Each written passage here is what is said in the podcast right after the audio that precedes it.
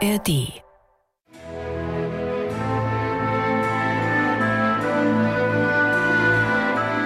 MDR Klassik, die Bachkantate mit Maul und Schrammeck.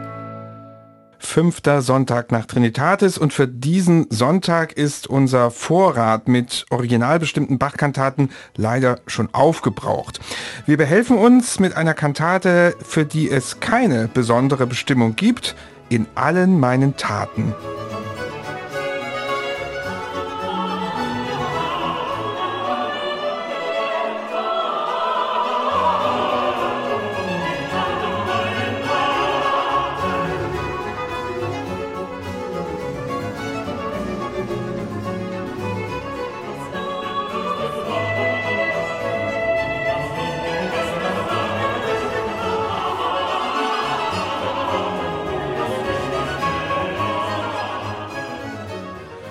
Das klingt nach einer Choralkantate und tatsächlich hat Johann Sebastian Bach hier einen Choral mal wieder Wort für Wort und Strophe für Strophe vertont.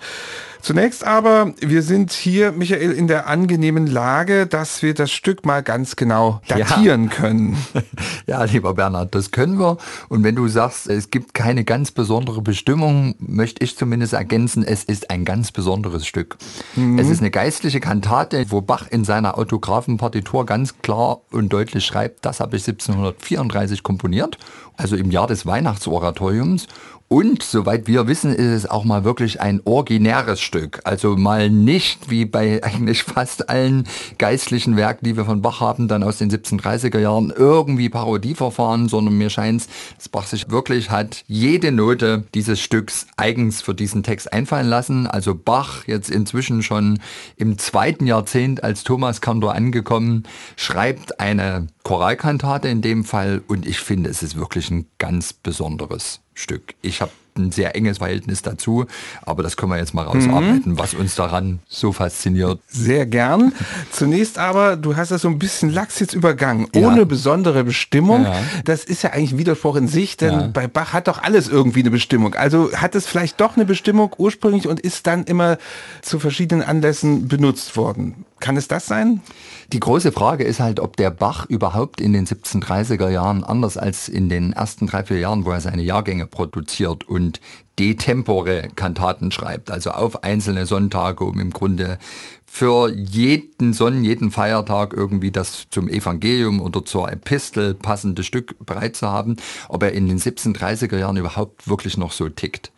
Und dieser Choral, der hier vertont wird, ist ja einer, der vor allem im Grunde genommen eine vollumfängliche Liebeserklärung an Gott abgibt die braucht gar keinen besonderen Evangeliumstext. Man könnte jetzt nur mutmaßen, vielleicht gab es einen besonderen Anlass, wurde vielleicht mal irgendein Pfarrer eingeführt oder von mir aus verabschiedet. Ja, in allen meinen Taten lasse ich den Höchsten raten, der alles kann und hat.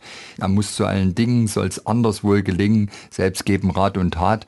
Das funktioniert natürlich immer. Also es mag sein, dass es so einen besonderen Anlass gab, aber wenn er schreibt in uni tempore, also geht praktisch immer, trifft das ja insofern ganz gut, weil es wirklich ein Text ist, den kann man zu jedem Anlass rausholen, vielleicht nicht zur Beerdigung. Also man kann hier und da lesen, vielleicht eine Trauungskantate, aber das scheint mir auch eher so eine Verlegenheitshypothese zu sein, weil ich lese an sich aus dem Choral jetzt nichts Besonderes in Richtung Zweisamkeit oder den Segen für eine Verbindung bitten, mhm. sondern es heißt einfach, egal was ich denke, tue und lasse im Leben, der Gott ist für mich da und der lässt alles gut gelingen. Sag doch noch ein bisschen was über die Geschichte dieses Chorals, denn das ist auch ganz interessant, wo ja, der herkommt ja. und warum er eigentlich dann wirklich auch zu allen Anlässen gut passt. Ja, also Paul Fleming, ganz, ganz toller Barockdichter, hat diesen Choral gedichtet und zwar war der Entstehungsanlass offenbar ein Lied zu verfassen, bevor man auf eine lange Reise geht mit vielleicht ungewissen Ausgang, ja, oder die viele Gefahren in sich birgt, ja. Und da ist natürlich umso wichtiger, den Beistand Gottes immer dabei zu haben, weil dann sollte alles gut gelingen. Und die Melodie ist nicht von ihm, sondern da hat er sich eine genommen, die jedermann kennt, O Welt, ich muss dich lassen, ganz betörende Melodie. Und das eben im Zusammenhang mit diesen sehr anschaulichen Versen von Fleming. Sehr wirkungsvoller Mix. Es sind neun Verse, ne? Genau. das muss man ja sagen. Also ja. wirklich ein bemerkenswert langer Choral, also insgesamt neun Verse. Und die hat jetzt Bach eins zu eins übernommen. Das heißt, diese Kantate hat neun Nummern. inklusive Rezitative. Also hier haben wir mal wieder so einen Fall, dass der Bach eben auch anfängt, Choralstrophen in Rezitative zu verwandeln. Da werden wir gleich mal genau drauf schauen, wie er das gemacht hat. Aber wir fangen natürlich vorn an und diese Kantate beginnt mit einer Form, die wir beide so sehr lieben mm. und die hm. bei Bach immer nur so ganz selten vorkommt bei diesen 200 Kantaten. Ich würde sagen vielleicht 10, 12 Mal höchstens, ja, wenn wir ungefähr ja. zählen. Es ist unsere französische ja. Ouvertüre, die wir so lieben. Ja, und hier muss man sagen, das ist ja wahrscheinlich das späteste Beispiel, das wir haben, wo Bach eben die Instrumentalform der französischen Ouvertüre in die Kirchenmusik überträgt. Das früheste Beispiel, was wir kennen, ist 1714 Weimar. Nun kommt der Heiden Heiland. Dann gab es das im ersten Jahrgang bei der Ratswahlkantate beziehungsweise bei höchst erwünschtes Freudenfest. Zweiter Jahrgang, O Ewigkeit, du Donnerwort, wurde regelrecht mit so einer Form eröffnet. Und jetzt holt Bach eben wieder raus, 1734. Also man, all diese Eingangschöre in der Form einer französischen Ouvertüre sind bei Bach ganz erhebende Momente. Also ich finde, das sind wirklich so mit die wirkungsvollsten Eingangschöre, die wir kennen.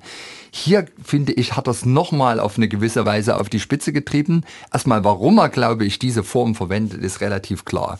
Hier geht es um eine Kantate, die sich vollkommen an Gott richtet und ihn verherrlicht. Und Gott ist ja im Grunde der König der Könige und die französische Ouvertüre hat seinerseits Lully, der Kapellmeister von Ludwig XIV., vom Sonnenkönig, erfunden, um eben den König angemessen im Opernhaus zu begrüßen. Und hier nutzt Bach natürlich diese Form, um in der Kantate den Protagonisten, nämlich Gott, angemessen, standesgemäß einzuführen. Langsame Einleitung nur von den Instrumenten musiziert. Man wähnt sich erstmal tatsächlich vielleicht im Opernhaus, wo sich der Vorhang öffnet und noch niemand weiß, was passiert.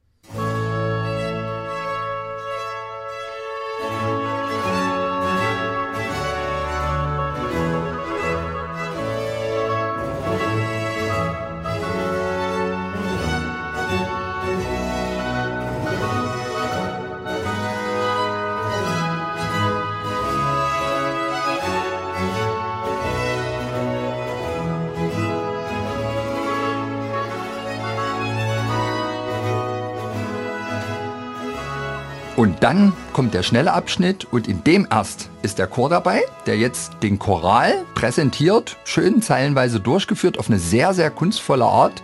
Parallel haben die Instrumente ganz eigenständig ihren Orchestersatz. Und was ich hier besonders finde, das ist, glaube ich, in dieser Ausprägung nirgendwo in den anderen Eingangschören in der Form einer französischen Ouvertüre so anzutreffen. Bach schafft sogar noch eine Eigenart, die eine vernünftige Instrumental-Ouvertüre im schnellen Teil hat, auch noch mit hinein zu komponieren, dass nämlich sich aus dem Orchestersatz immer noch mal herausschälen so kleine Solo-Episoden, in dem Fall für zwei Oboen und Fagott. Das wird auch noch simultan zur Choralbearbeitung präsentiert und das ist eben wieder eine Vielschichtigkeit in diesem Chor, die einen nur atemlos staunen lässt.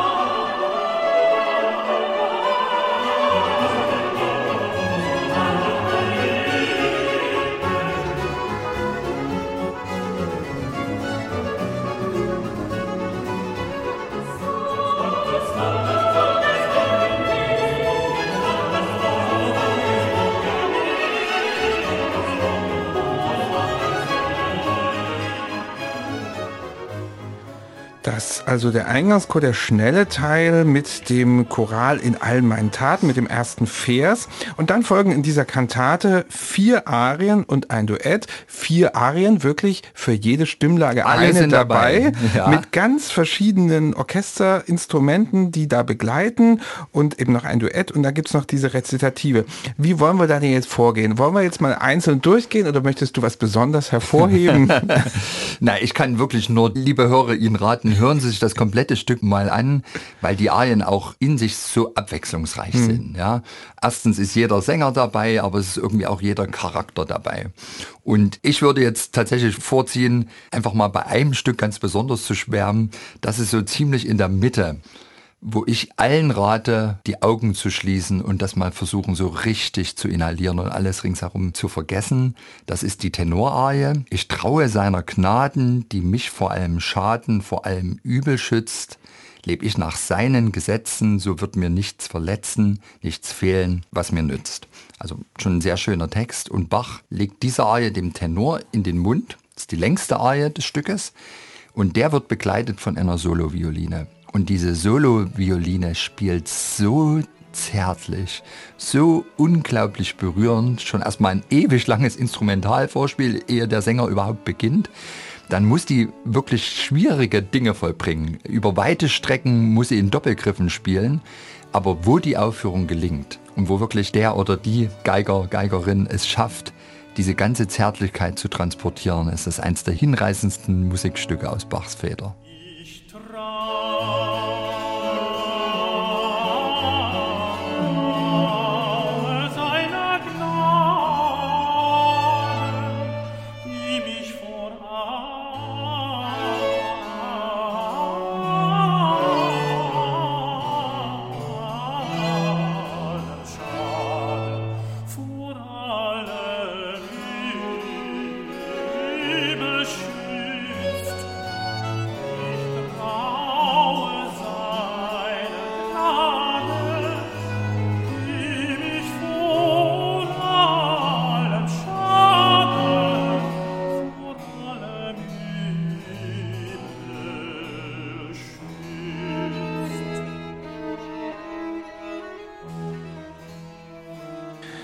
Die Tenorarie in der Mitte der Kantate in allen meinen Taten. Also hier mal rausgegriffen aus diesen fünf Arien, wenn wir das Duett mitzählen, in dieser Kantate als ein ganz besonderer Diamant, der da drin glänzt. Jetzt bin ich auch schon sehr metaphorisch. Ja.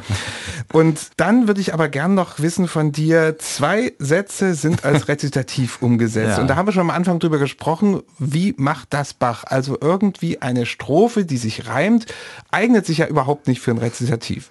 Ja, aber er kriegt es eben irgendwie hin, wobei man sagen muss, er arbeitet jetzt nicht mit der Choralmelodie. Also er komponiert das durch, es wirkt in sich sinnfällig, wobei ich jetzt gar nicht so das Besondere herausschälen kann.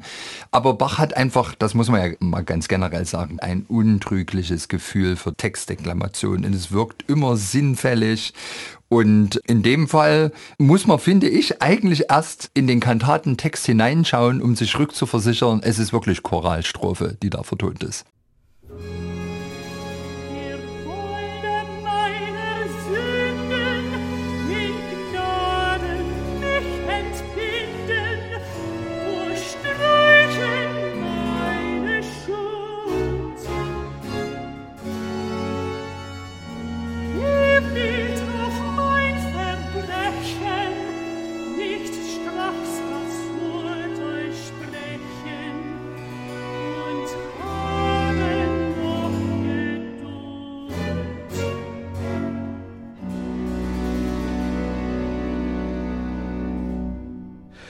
Ja, das war nochmal ein kurzes Klangbeispiel für ein Rezitativ auf Basis einer Choralstrophe. Und dann gibt's am Schluss der Kantate natürlich ein Choral, wie immer, aber da hat sich Bach wieder was Besonderes einfallen lassen. Also da glänzt es nochmal ganz gewaltig, denn es ist zwar irgendwie schlichte Vertonung des Chorals, aber die Streicher haben allesamt obligate Stimmen und so erweitert sich dieser Satz eben anstelle von einer üblichen Vierstimmigkeit zur Siebenstimmigkeit. Und das ist im Grunde schon so die höchststimmige Zahl, die es bei Bach gibt. Und der hat einen ganz besonderen Glanz. Und diese Kantate, die wirklich angefangen vom Pomp des Eingangssatzes über diese unglaublich sensible Klangschönheit der Tenorarie, alles liefert, funkelt jetzt am Schluss nochmal auf eine ganz besondere Art und Weise auf. Also sehr angemessener Schluss für diese sehr, sehr besondere Kantate.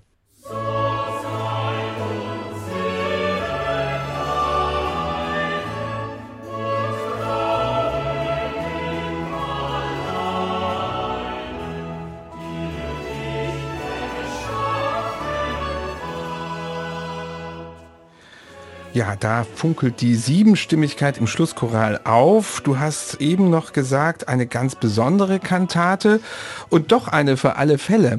Also das spricht natürlich sehr für Bach. Ist es denn auch so eine Ergänzung zu seinem Choralkantatenjahrgang? Könnte man das vielleicht auch noch dazu sagen?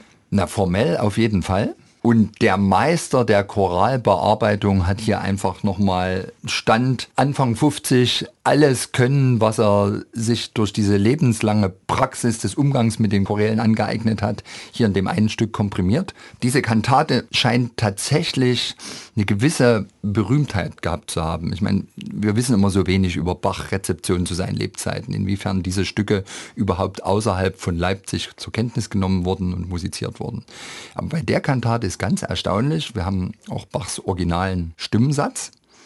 Und der hat einen Titelumschlag. Und der Titelumschlag ist nicht von Bach geschrieben, sondern von einem Schreiber, den wir erst vor zwei Jahrzehnten irgendwie identifizieren konnten. Das ist ein gewisser Johann Wilhelm Koch, seines Zeichens Kantor in Ronneburg. Also was man immer schon wusste, ist, dass Bach Pate gestanden hat bei einem Kind von diesem Kantor Koch. Und ich habe dort mal das Kirchenarchiv in Ronneburg auseinandergenommen und konnte da zeigen, dass dieser Kantor Koch ab 1731 bis zu seinem Tod 1746 Kantor ganz rege mit Bach im Austausch stand. Die haben immer Kirchenmusikalien ausgetauscht. Da gehörten auch noch so 12, 13 andere Kantoren dazu. Das war wie so eine Art Tauschbörse, so ein Netzwerk, wo die sich also offenbar gegenseitig die Kantaten hin und her geschickt haben. Und der Kantor Koch hat jährlich so kleine Übersichten gemacht, wann er von wem Notenpakete bekommen hat, weil er nämlich die die Portokosten beim Kirchenkasten von Ronneburg abrechnen konnte. Mhm. Also er konnte das praktisch in Rechnung stellen. Und dadurch ist es wunderbar dokumentiert, mit wem der in Austausch stand. Und sein regster Korrespondenzpartner war eben Johann Sebastian Bach. Und als wir dann erstmal geschaut haben, kommt vielleicht diese Handschrift von diesem Kantor Koch in Bachs Kantatenstimmensätzen vor, stellte sich eben heraus, dass dieser Titelumschlag des Originalstimmensatzes zu In allen meinen Taten von Kantor Koch zu mhm. Ronneburg geschrieben ist. Muss ja heißen, Bach hat irgendwann mal diesen Stimmensatz nach Ronneburg verliehen. Mhm. Vielleicht ist auf dem Weg dahin oder in Ronneburg selbst durch ein Unglück Bachs originaler Titelumschlag kaputt gegangen, weiß mhm. nicht, Wasserschaden oder so und Koch hat einen neuen erstellt. Vor allem zeigt uns aber dieses Beispiel, Bach hat die Kantate verliehen. Mhm. Und da muss man ja auch mal sagen, per Uni Tempore, die ging eben wirklich immer und Kantor Koch hat das Messer scharf erkannt und gesagt, ich will dieses Stück jetzt mal hier aufführen. Es braucht ja auch nicht so einen riesigen Aufführungsapparat, mhm. muss man ja sagen. Und dennoch ist alles drin. Es liefert eine vollumfängliche Visitenkarte des Leipziger Kirchenmusikdirektors Johann Sebastian Bach in allen meinen Taten, eine Kantate in all meinen Fällen.